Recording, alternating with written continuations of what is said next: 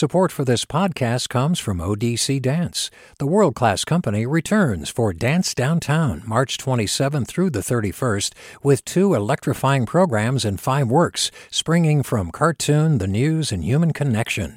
odc.dance slash downtown. Support for KQED podcasts comes from Star One Credit Union, now offering real-time money movement with Instant Pay.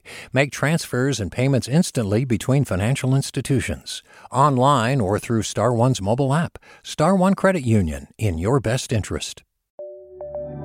From KQED.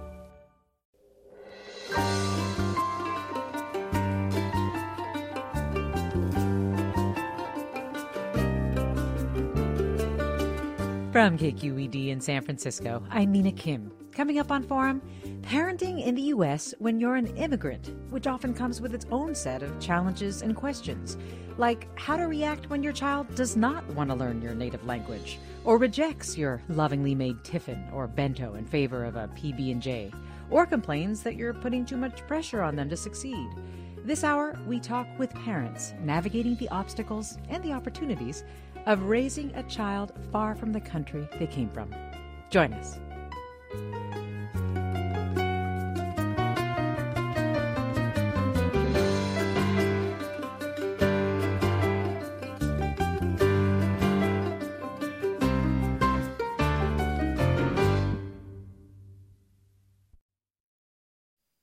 This is Forum. I'm Mina Kim. We're often more likely to hear the experiences and perspectives of the children of immigrants than of the immigrant parents themselves trying to raise their kids in America. Masha Rumer, who came to the U.S. from the Soviet Union when she was 13 years old, felt acutely this lack of stories and representation of immigrant parents after the birth of her first child. To fill that void, she's written Parenting with an Accent, which inspired today's segment. This hour, we'll hear from parents navigating the challenges of raising a child in a country far from where they were born. And if this is you, we want to hear from you. Tell us the the hard, the weird, the wonderful that comes with being an immigrant parent. Masha Rumer, thanks for being with us. Thanks so much for having me, Mina. So your book, it has stories of immigrant parenting that are sometimes funny, sometimes sad, from parents actually all over the world. But is there one that comes to mind from your own experience where you think it really captures the challenges that immigrant parents face? Um, yes. Um, when my daughter was just just turned three years old and uh, my son was just a few months old, we were um, the the holiday season was upon us, and it was around Christmas time. And when we were driving in the car, I put on a song from my own winter holiday tradition, which is called "V lesu rodilas in Russian. It's basically it's completely secular. It has nothing to do with Christianity because everybody in the Soviet Union celebrated the calendar basically December 31st. So it was similar to Christmas, but without any um, religious traditions assigned to it. And so I put the song on for my daughter, and she says, "What is that song?" And I was like, "Yes." I'm going to tell my daughter all about my traditions and my holidays. And I said, Oh, it's a Russian holiday song because you're a Russian girl, right? And she said, No, I'm an English girl and I want another jingle bells that my daddy listens to. um, so it was like, oh, denied. Um, so that was really hard. And of course, I didn't keep playing the song, but later on, I remember going to grocery store a few hours later and just getting really misty and even having trouble shopping for like vegetables because I was overcome with a sense of, you know, feeling rejected and kind of lonely. And like my children are not into my heritage at all. And a huge part of my past is being lost. That's how it felt. Did you anticipate that this would be so important to you um, when you were? Having your child. And what I mean by that is that this desire to to basically grip your Russian culture more tightly after becoming a parent. You know, I didn't really anticipate that at all. I came here when I was a teenager, so I've lived here for most of my life. Um, I'm married to an American. You know, English was a, is a language that we speak to one another. But when my daughter was born, I suddenly just could not speak English to her at all. It had hmm. to be Russian, which was, you know, I didn't expect that. And that's exactly how we started bringing her up, me speaking Russian to her in the first few months of her life. Yeah, it's interesting. You considered yourself, I guess, very quote Americanized at that point, having been here since you were 13. Right. Right. So it was very unexpected. And it wasn't just the language, of course. Um, and language is a huge part. I mean, it's how we, you know, identify ourselves. It's the memories, it's the people we love that we may have not seen since we've moved here or, you know, have stayed in the mm. old country. But it was also the traditions, the music, the the cartoons. Um, they suddenly I was just over overcome and flooded with all these feelings of longing and nostalgia even though i'm an immigrant you know it's not a political thing. You know there was a reason i'm here and not back in russia or the former soviet union. But those personal experiences of home and my own childhood were suddenly just very raw to me and i really wanted to share them with my kids. Yeah and i mentioned that there were very few resources or things that you could find that kind of reflected back that experience of being an immigrant parent, right? That you felt very alone. Can you talk about that a little bit?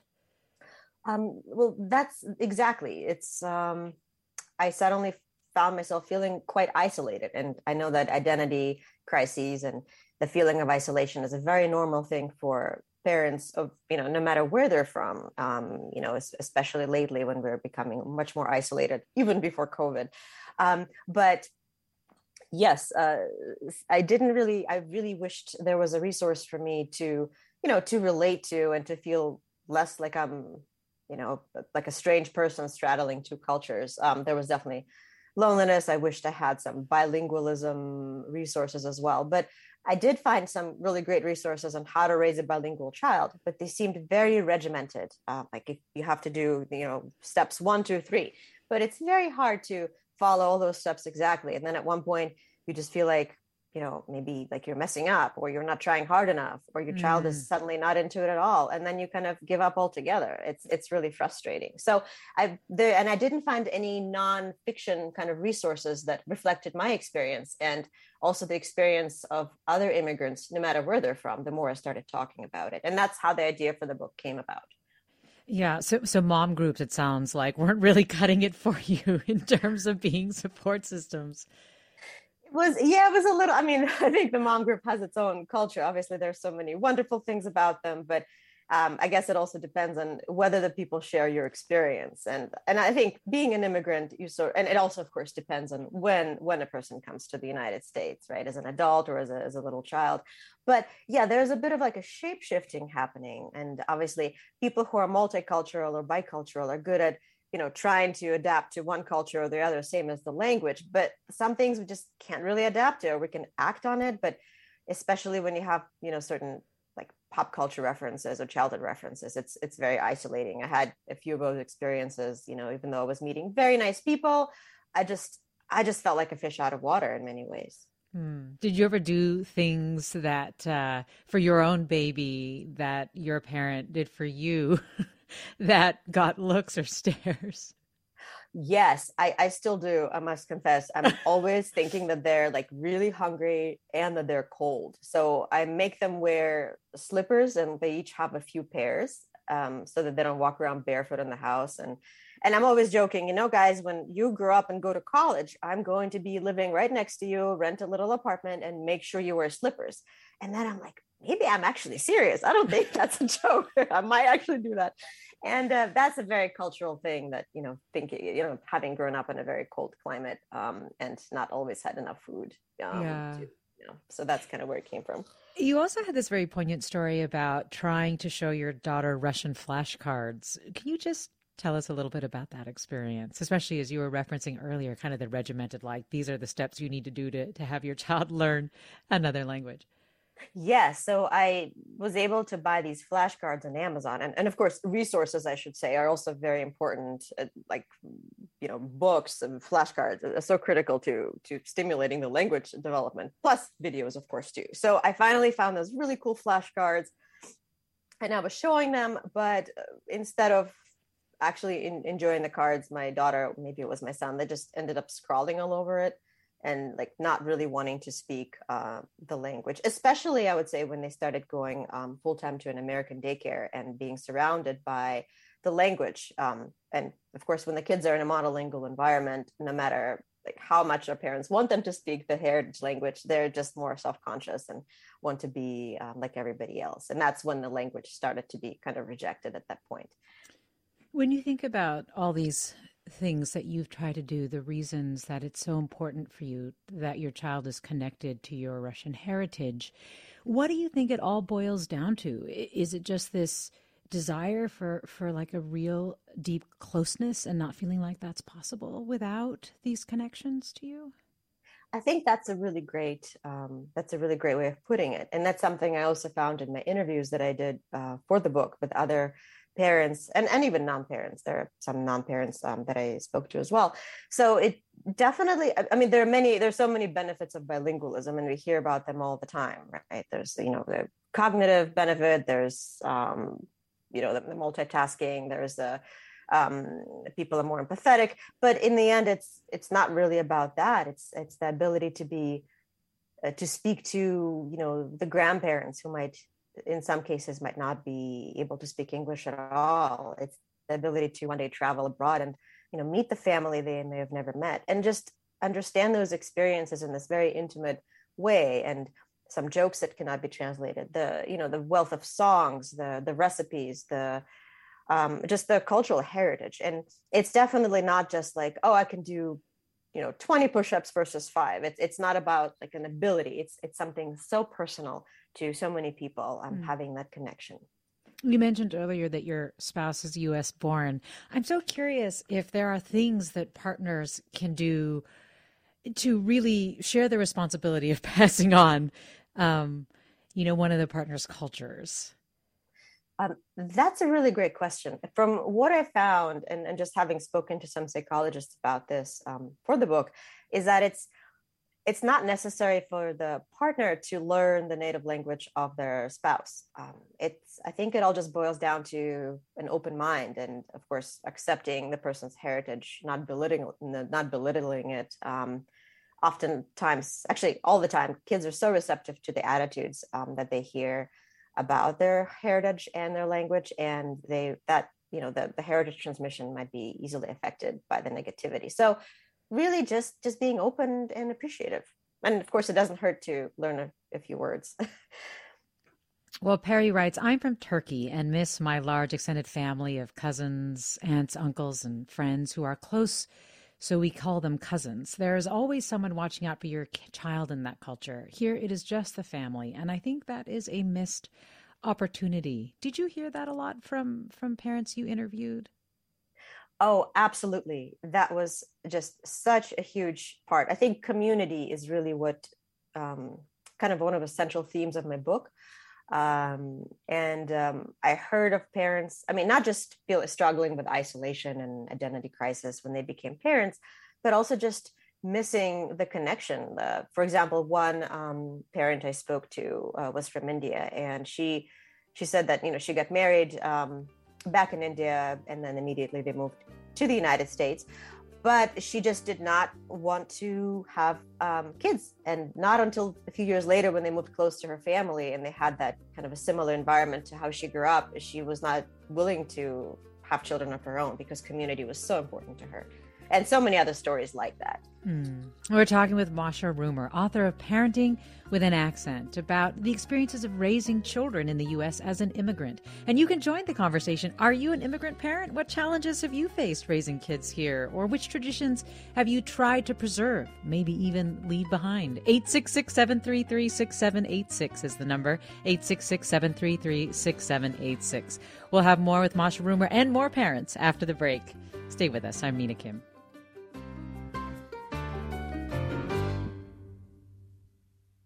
This is Barbara Leslie, President of the Oakland Port Commission. Oakland International Airport, OAK, is proud to bring you this podcast of KQED's Forum.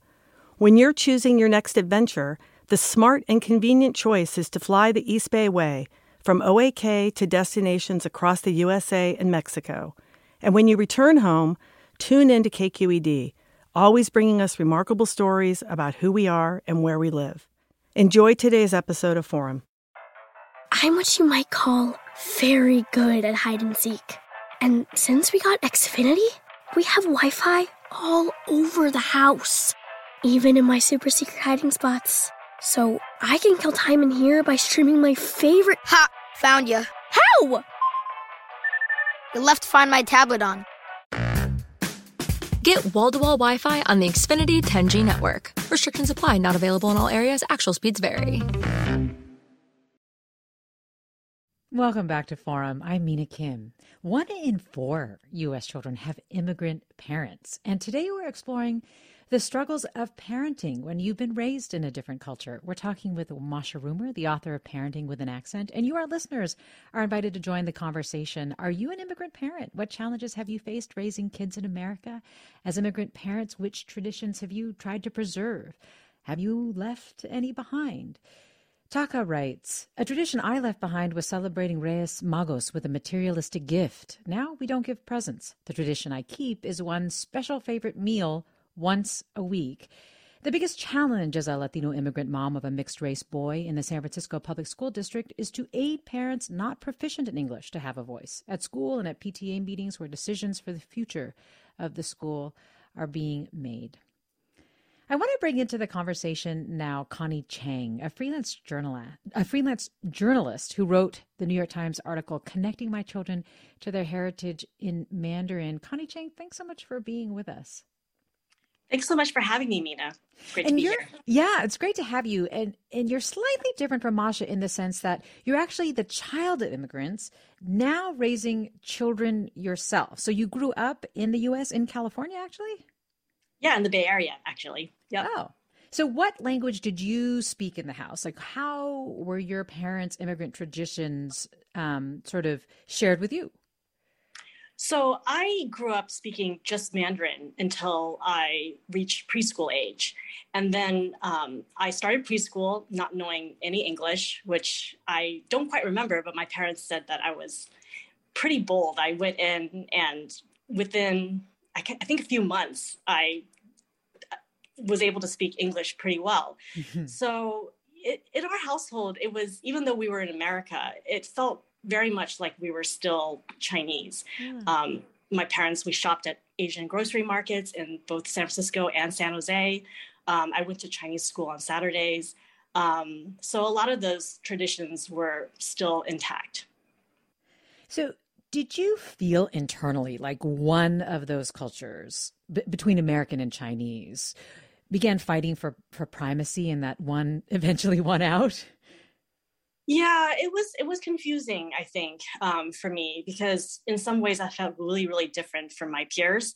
Um, I knew that on Saturdays I couldn't watch Saturday morning cartoons. I missed out on some slumber parties um, because I had to go to Chinese school. And you know, when I was younger, I didn't question it, um, but as I got older, I definitely rebelled against it. And um, I think around second grade, even though I continued to go to Chinese school until I was around 15, I pretty much rejected it. So my parents would talk to me in Eng- uh, Chinese, and I would respond in English. Mm. So then, what happened, Connie, when you had a kid? So yeah, when I had a kid, I I mean, a lot of things change when you have children, right? I mean, it's a huge shift um, for most people, and I just suddenly, you know, I think it was not. I, I think it was a few months before my daughter was born. I just realized that it was really important for me to instill in her um, some of my background, some of my um, the fact that Chinese was the first language I grew up uh, speaking. Um, so I made a very conscious decision to try to speak to her in Mandarin only for the first, you know, first few months of her life, only to realize that, you know, I had forgotten a lot of my Chinese. so that was a very unpleasant realization. Um, and so like my daughter's 10 now and i have two other children um, in the intervening years i've learned along with them and a lot of that language is coming back to me so i guess for me it was a very conscious decision to incorporate some of the traditions of my earlier life into yeah. their present yep I, i'm curious about what you were saying about like being surprised at how much you had not remembered the mandarin i think one of the things that kids of immigrant parents who still want their kids, even if they were born in the U.S. or in a, in you know not in the country, the home country of their parents, that they still want to pass on that heritage to them, but they feel this sort of like once removed nature of it, almost like it was filtered th- to them, and then their kids will have it filtered again to them, and that it won't be like this really rich or, or um, you know, full version of the culture. And I, I definitely know for me, that's been something I've thought about a lot. And, and I've been worried about whether I'm doing, you know, that part of my kid's identity like a disservice, right? Because I feel sort of once removed. Absolutely. Absolutely. And, you know, um, I think that's the experience of a lot of us second generation immigrants is that we feel that you know a lot of that culture a lot of that language even has been diluted. Um, yeah. it's you know we have this this desire to pass it on but on the other hand we don't know it very well either. Like i feel like growing up i kind of got a hodgepodge of that culture. Like um, I was very into the red envelopes that we get during, you know, Chinese New Year. I liked getting money from right. my parents and, and elders. Um, but then other celebrations like the, um, you know, the first 100 days after a baby is born, um, there's a huge celebration um, celebrating the first three months of life. Like things like that, we've I've lost, and I just feel like I really want um, my children to be able to know a fuller picture of that culture. And as you pointed out it's it's hard for me. So i for me i've outsourced some of that. Um, when my kids were growing up we had a nanny who was from um, mainland china. And of course my parents are still in the bay area so they talk to them as much as possible. Um, and yeah i'm just doing my best to try to pass along an imperfect um, picture of my culture. We're talking with Connie Chang, a freelance journalist, and also Tamasha Rumer, author of Parenting with an Accent. You, our listeners, are with us at 866 733 6786, 866 733 6786. Email address forum at kqed.org. Reach us on Twitter or Facebook at KQED Forum. Mary in Richmond, join us. Hi, Mary. Hi. Hi, what's on your mind? Oh, uh, yeah, I just wanted to share um, our our story. I'm uh, an immigrant.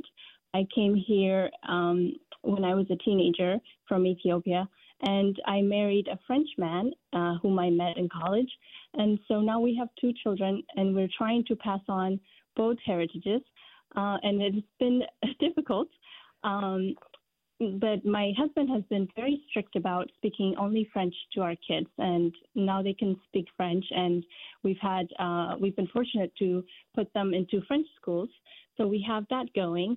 But I wanted to share that for me, um, it was important to also just communicate with them in one language and share, you know, jokes and not be about me passing on my language and you know be adamant about that mm-hmm. um so i didn't you know i didn't want another a third language and then you know then i i wasn't sure what we would communicate in so uh, i consciously kind of gave that up we had a nanny for a year um who was ethiopian and she kind of helped me uh, instill that language culture and food um, so that was really nice. So they're kind of exposed to my culture, uh, and we get to travel whenever we can. But you know, I was just wondering if other uh, immigrant parents are, um, you know, have this difficulty of, you know, whether to pass on their heritage or language, or how much uh, significance is there in just being able to communicate with one language,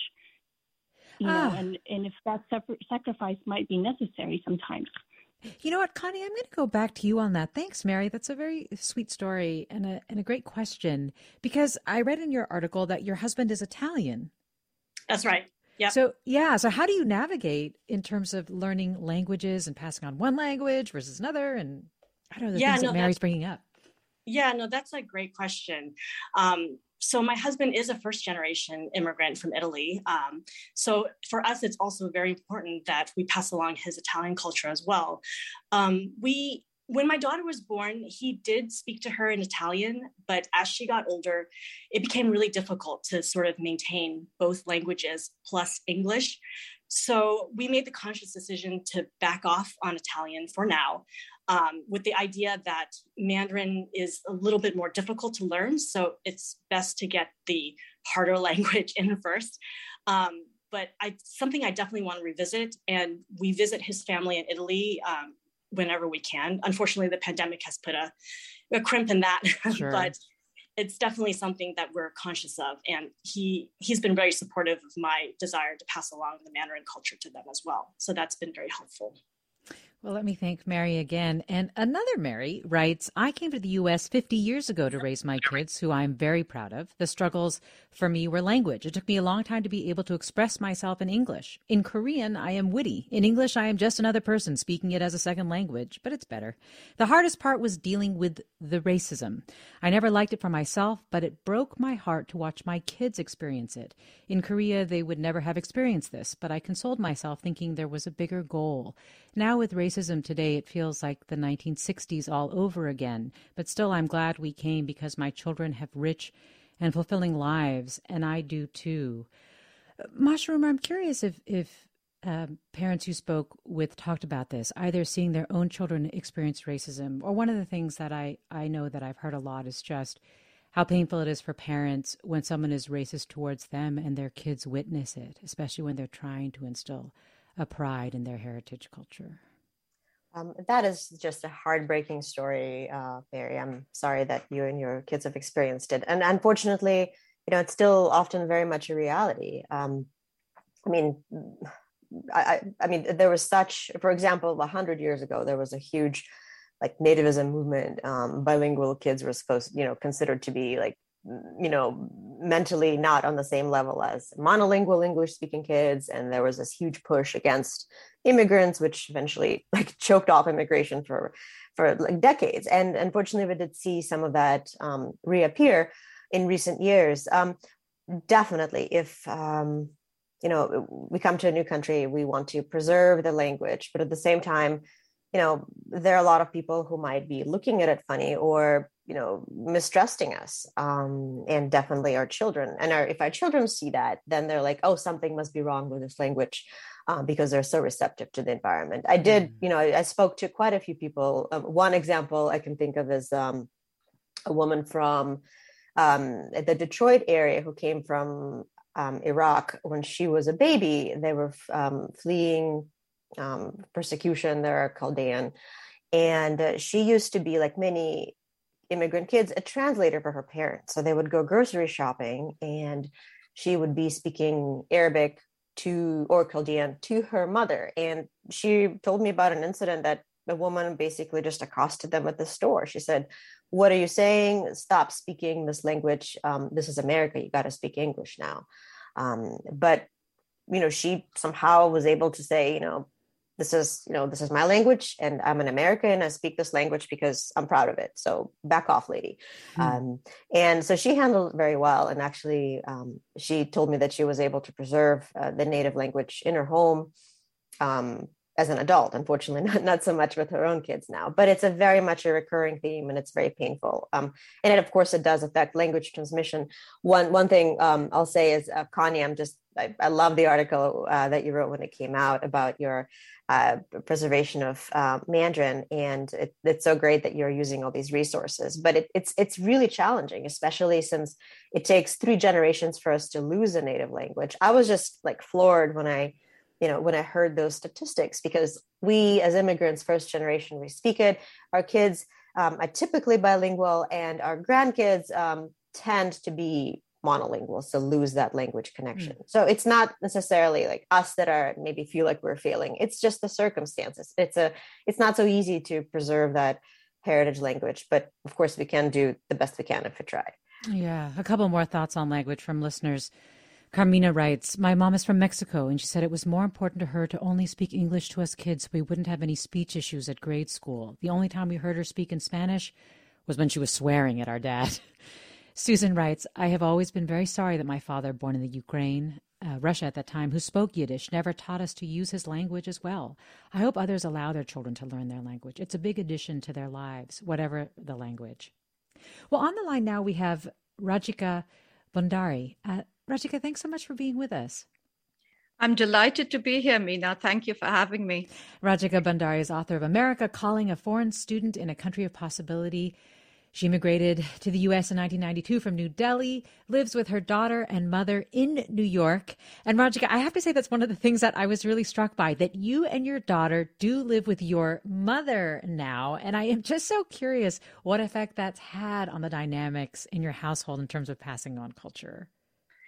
Yeah, I think that's a really important point, Mina, and I'm glad you brought that up because I think one of the aspects of many immigrant households in the US that often goes um, unobserved yet is quite widespread is that um, many immigrant households are multi generational. And in fact, when we look at the rise of multi generational households in the US, um, I believe the statistic is that almost uh, a quarter of all households in the US are now multi generational, and, and, and it's that's found most often actually in Asian and Hispanic families, and uh, of course, large immigrant groups within those communities. And um, so we are a multi generational family, and uh, I think that adds a whole new layer of complexity to many of the dynamics that Masha and Connie were already talking about. Um, but perhaps um, I can add something new, which is that as an as an immigrant parent, you're already struggling with ideas of um, how do you bring up your child, how do you what are notions of discipline, and uh, you know I grew up um, within the Indian culture in India. And um, the style of upbringing was certainly much more authoritarian than what's um, what one would find now in um, in US society. And so there's already that struggle of how do you sort of find a balance between uh, what you know. Does your mom you think your... you're not being strict enough with your child? Exactly, exactly. And then you bring in sort of uh, you know the other generation and a grandparent and um, and uh, you know um, that can lead to a lot of self-doubt a lot of second guessing for a parent on you know are you doing this right? Are you bringing your child up the right way? So i think that's uh, that's one struggle. And i often um, find myself sort of being the buffer uh, being the sandwich generation but certainly sort of handling those dynamics between the older generation which um, has not necessarily evolved or grown in any way in the US. I mean, for me, I came to the US when I was 21. So, unlike Connie and Masha, I was already an adult, but I was still young enough for uh, uh, you know my subsequent values and beliefs to also be shaped by my time in the us which wasn't necessarily true for my mom so i think um, yeah the, uh, the, there are many immigrant families that are multi-generational and it's uh, it's an angle that's just uh, not explored often enough we're coming up on a break, but I'm curious, Rajika, has it made you wonder sometimes if you're too hard on your own kid? Yes. And so I think there is that, that was the second guessing part that I was talking about because it's not just about um, the older generation, it's also how I've grown up. And uh, there's, of course, the myth of, uh, you know, the, uh, you know, the, the tiger mom and all sorts of, you know, other similarities. But yes, I, I think I fall within that group as well to a, to, to a small extent. I see. So you, you backed off a little bit on the tendencies to, to really have your, your kids push themselves, for example, to, to really succeed. We're talking with Rajika Bhandari, author of America Calling, a foreign student in a country of possibility, who lives with her daughter and her mother in New York and immigrated to the U.S. in 92. Masha Rumer is with us, author of Parenting with an Accent who is a parent who immigrated to the U.S. at the age of 13 from the then Soviet Union. Connie Chang is with us, a freelance journalist who wrote the New York Times piece, Connecting My Children to Their Heritage in Mandarin. And we'll have more after the break. 866 733 6786 to join the conversation. Stay with us. I'm Mina Kim.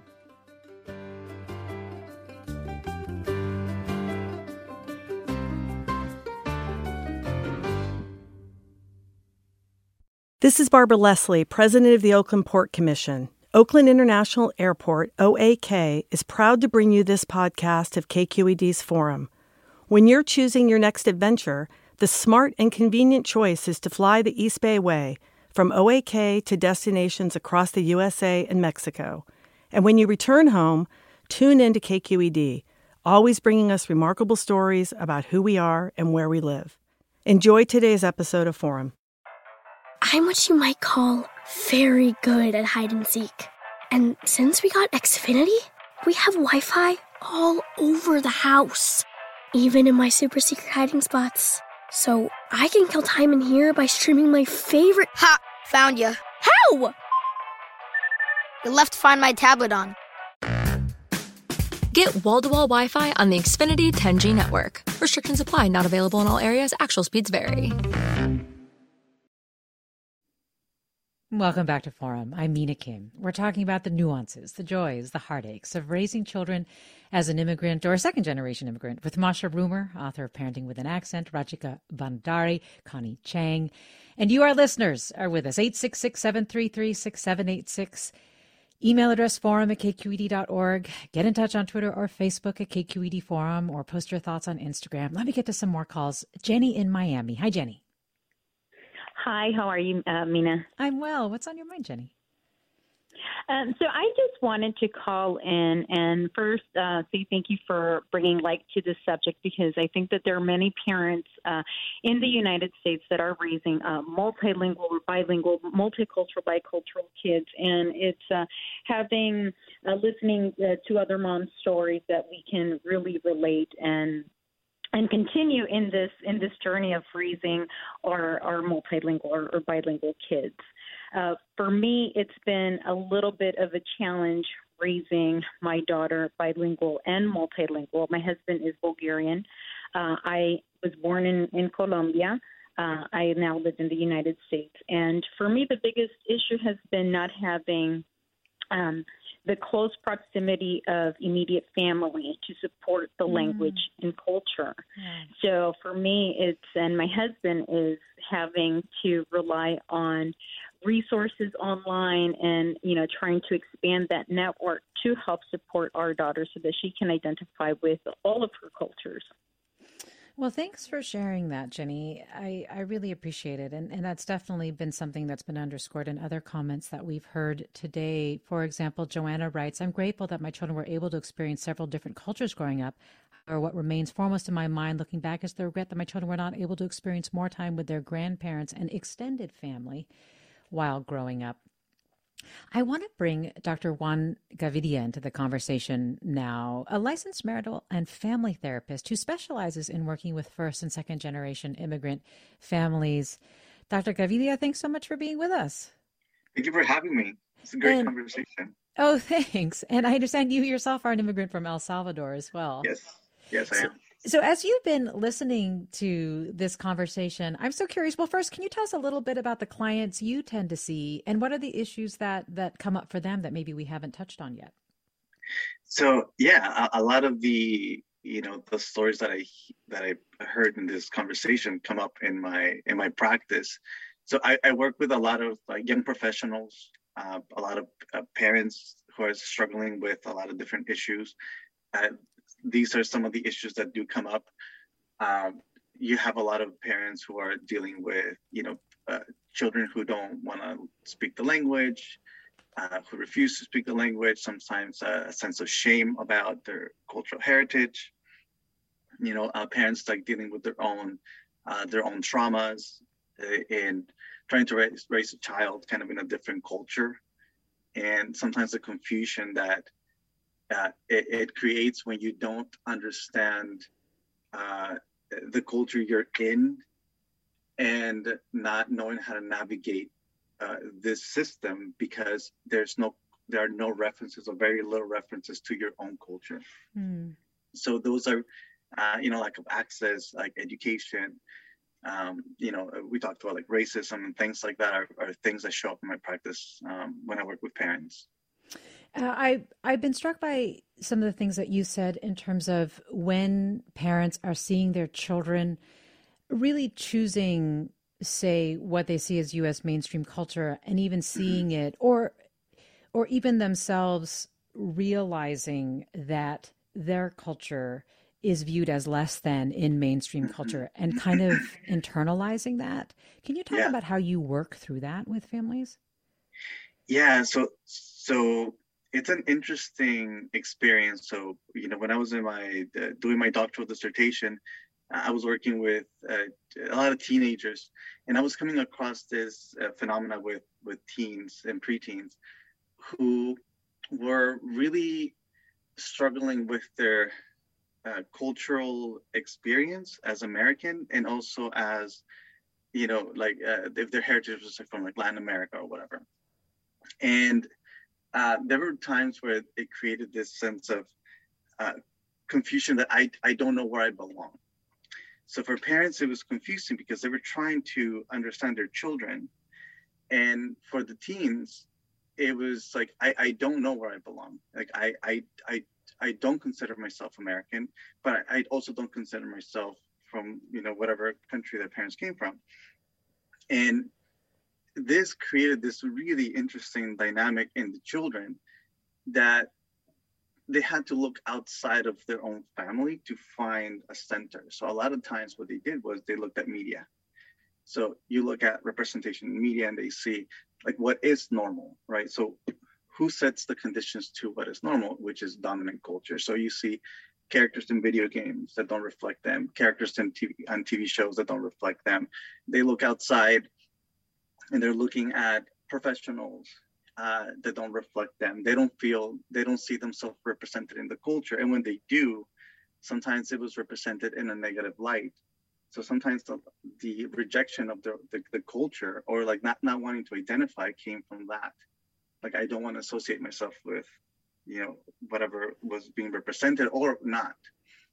Because we all want to feel like there's a sense of belonging, like we all want to feel connected to something. So that was really interesting. And working with kids, it was about, and with parents, was about having them express what their experience was as Americans, right? So there has to be this redefinition of what American is outside of what the physical representation mm. looks like. Because for mm-hmm. a lot of mm-hmm. people, what American is is white, cis, uh, and male. You know, there are threads of what you're saying that I'm I'm really mm-hmm. Struck by. One of the things is it feels like almost the sense that you had to choose one or the other was at mm-hmm. the core of this conflict. And and what you were just saying now about what constitutes an American experience. Mm-hmm. I mean, one of the things I was struck by was the stat that I shared earlier that one in four children have immigrant parents. And so, this experience of navigating a bicultural, multicultural identity as the child of immigrants are themselves American experiences. They're like undeniably part of being American. I, I feel like you're getting at. They're not outside the American experience. Yeah, but but the thing is this like what's internalized is not that. So right, a child exactly. that yeah, that's experiencing the world uh you know as an American ch- child uh, it is an American experience. So, like, if, if a child writes a song in Spanish or in Korean or in Chinese or in Mandarin or in any uh, language, it's still an American experience, but that's not how the world sees it, and that's not how they perceive it. They perceive yeah. it as foreign. Um, so yeah, so that's also like an internalized experience that they don't know how to how to deal with because we don't have the language for that. That's not something we talk about. Yeah, and you're helping bring that together. It sounds like. Yeah. Um, mm-hmm. Well, let me go to caller Judith in San Jose next. Hi, Judith. Thanks. Hi. Thank you for having me. Sure. Go right ahead. So my experience is that I moved here um, in my teens from West Africa. And um, when I moved here, I was so into the American culture because everything I saw, like the psychologist just said, you know, was um, the dominant culture. So I wanted so much to be American that I pushed back on my own culture. Mm. And so what I found was that as years went by and I wanted to have children, um, I started thinking, you know, like, you know what? What I was doing, you know, pushing back on that didn't help me. And so it made me take a long time to have children because I didn't have that community, you know, that I grew up in. And so I had ended up having children in my 40s, um, and I ended up just having one because of that. So it impacted me pretty good. And so when I had my child, I married a Jewish guy. And so there was that interracial thing going on. You know, we'd go out with our child, and people would say, "Oh, are you the babysitter?" Or, you know, they didn't even think that it was my child.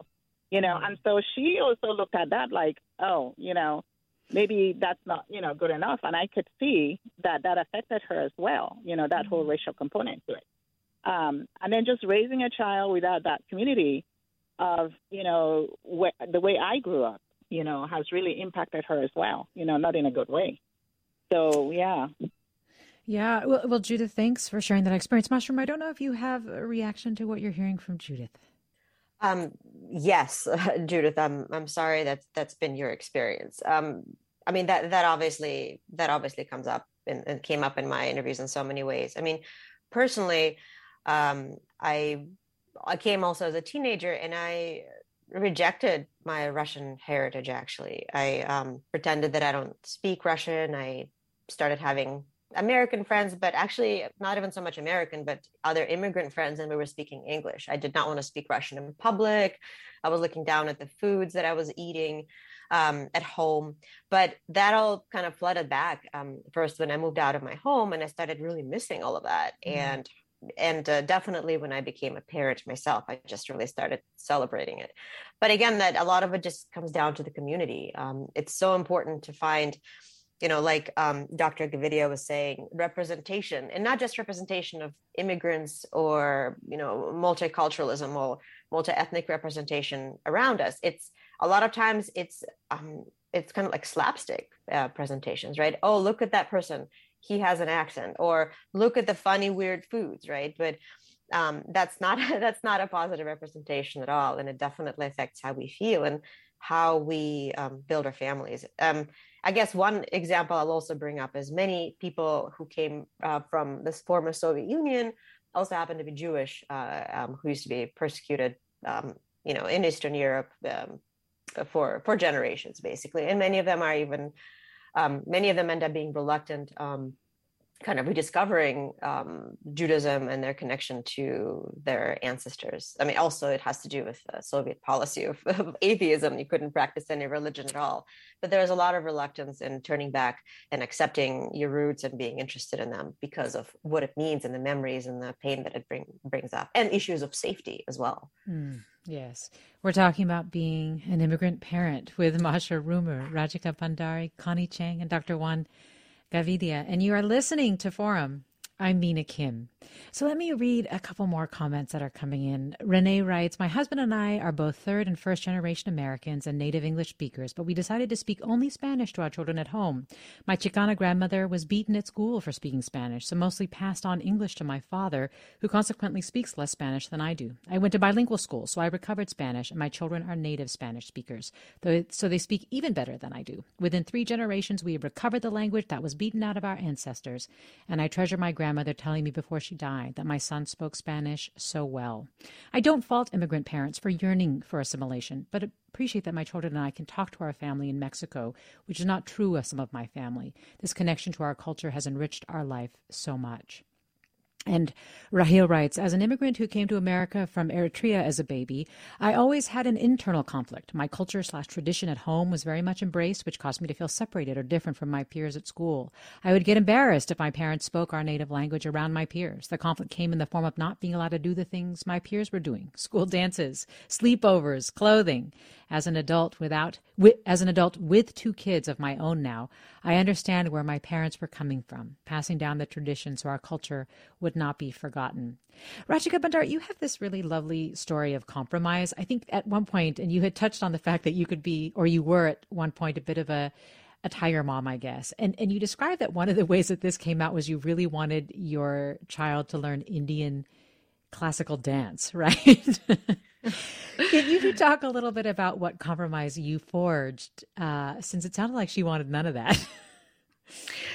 Yes, uh, that's certainly one moment amongst many others. I think the other was language, where, um, as both Connie and Masha have described, it's not easy. But um, what happened with Indian classical dance was that, like many Indian immigrant families in the US, I felt that I had to send my daughter to an Indian community center to learn one of our traditional Indian classical dances. And um, so I enrolled her, and it did not go well. And I got a lot of pushback, and she had zero interest in it.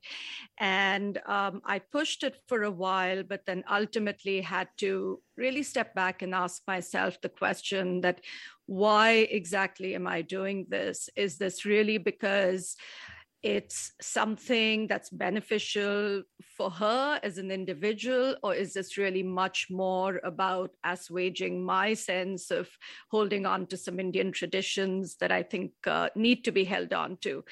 And I eventually let that one go. Um, but what I discovered was that even though I let go of having her go through the ordeal of learning something she clearly didn't want to, there were many other ways to infuse that same sense or, or, a similar sense of cultural understanding. So, what we instead began to do, um, we lived in New York City, now we live just outside. So, we're very lucky to have um, a lot of different cultural opportunities. And so, I began taking her to Indian dance performances, I began taking her to musical concerts, and that's something she's always enjoyed. So it was a way, the compromise was of exposing her to the artistic traditions of the culture I came from, but just in a really different way, which yeah. seemed to be working better. So yeah, that's that's the story about giving up on Indian classical dancing. Well, John writes A tradition I was happy to leave behind is how girls traditionally are treated in Korean culture. Less opportunities, less chances to lead. It's different now, but still not as good as in the U.S., where even though women make less than men, women still have chances to lead, to have careers. As the father of three daughters, I feel they have a much better path forward here and more options. Such a lovely and interesting thought, um, Connie Chang, in terms of the the opportunity to keep the things that you love and the things that um, you find most beneficial to your own child's life. I'm wondering if you could leave us with, you know, as I was hearing Rajika's story, any touching moments of connection for you at the end that have brought together the things that you've struggled with in terms of trying to to connect you know your your immigrant parents and your experience growing up as the daughter of immigrants um, to your children now Yeah, uh, that's thank you for asking that question.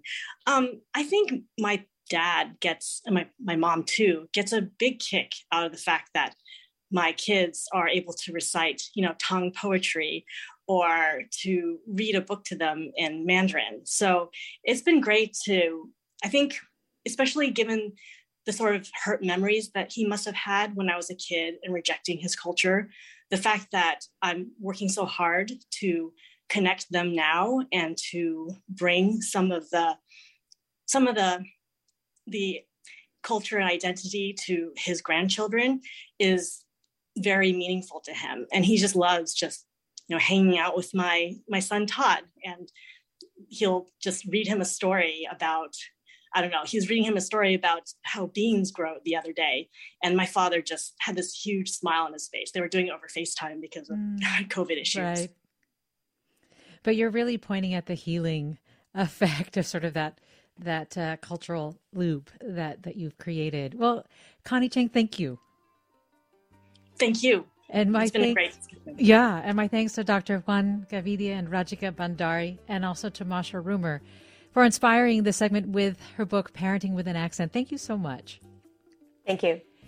And I also want to thank our listeners for sharing such sweet and touching stories about growing up with immigrant parents or being immigrant parents themselves, and Grace Won for producing today's segment.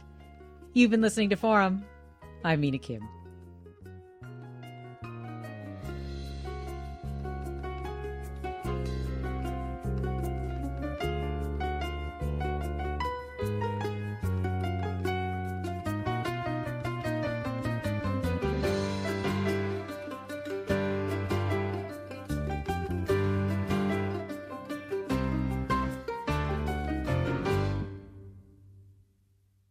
Funds for the production of Forum are provided by the members of KQED Public Radio, the Germanacos Foundation, the Generosity Foundation, and the Heising Simons Foundation.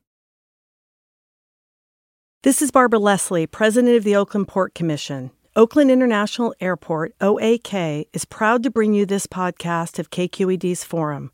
When you're choosing your next adventure, the smart and convenient choice is to fly the East Bay Way from OAK to destinations across the USA and Mexico. And when you return home, tune in to KQED, always bringing us remarkable stories about who we are and where we live. Enjoy today's episode of Forum. I'm what you might call very good at hide and seek.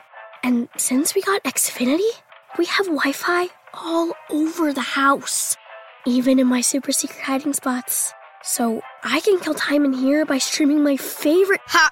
Found you. How? You left Find My tablet on.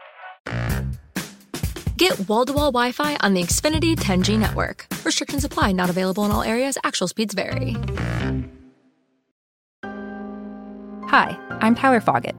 Join me and my colleagues as we go beyond the headlines and deepen your understanding of the forces shaping our world today on The Political Scene, a newly updated podcast from The New Yorker.